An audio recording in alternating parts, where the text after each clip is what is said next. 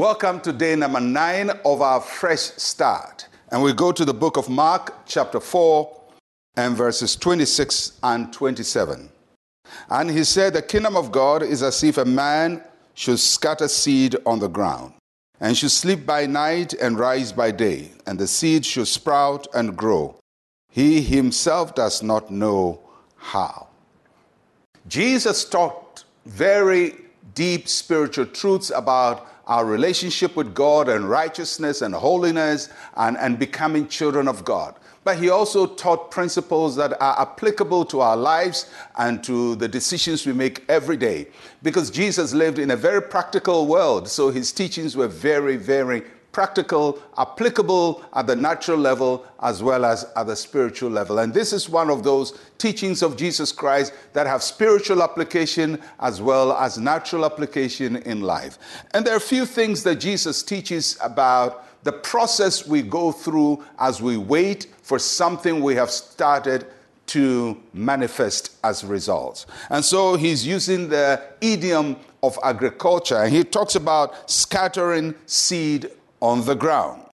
There is a time to sow a seed, and a seed basically is an action you take with an expectation of some results. So it could be prayer, it could be an investment you make, uh, it could be a friendship you start. What, it's just an action you take hoping that it will produce results for you. That's a seed.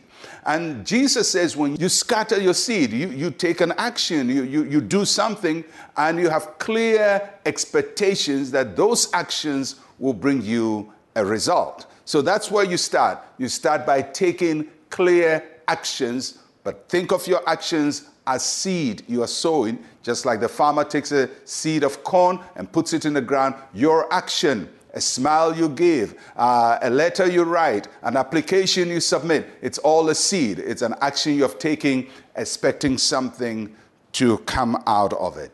And Jesus says, after you've taken that first action of sowing the seed, you sleep by night and wake up by day. What does that mean? It means you go through the normal routine of life of sleeping and waking up. It's the process of life. So after you take an action, you go through life as life presents itself to you.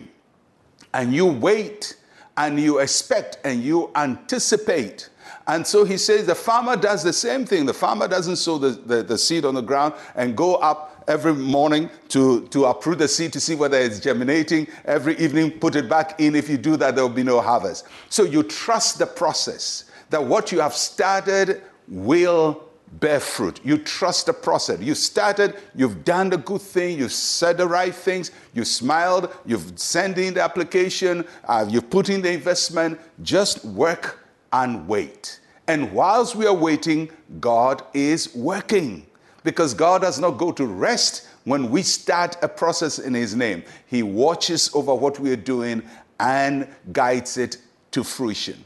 And the third thing that Jesus says happens is that the seed will sprout and grow. That means it will manifest, it will grow, it will germinate, it will manifest. So this year, there are many things you're going to do as seed. There are actions you're going to take, and they must be thoughtful actions, actions with an expected result. If you want people to be nice to you, you sow seeds of kindness and niceness and smiling to people because you want to receive smiles and nicety back.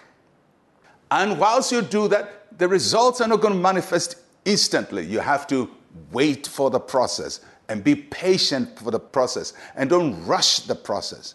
And then, as you wait, God takes your seed and He makes it sprout and grow. And so you're going to see some great things grow and sprout in your life this year. Let's pray. Say with me, Heavenly Father, I know you are working on my behalf. Help me to patiently wait to gather in my harvest in Jesus' name, amen and amen. It's going to work for you. I'm Pastor Mensa Otabil. I'll be with you again tomorrow. Shalom, peace, and life to you.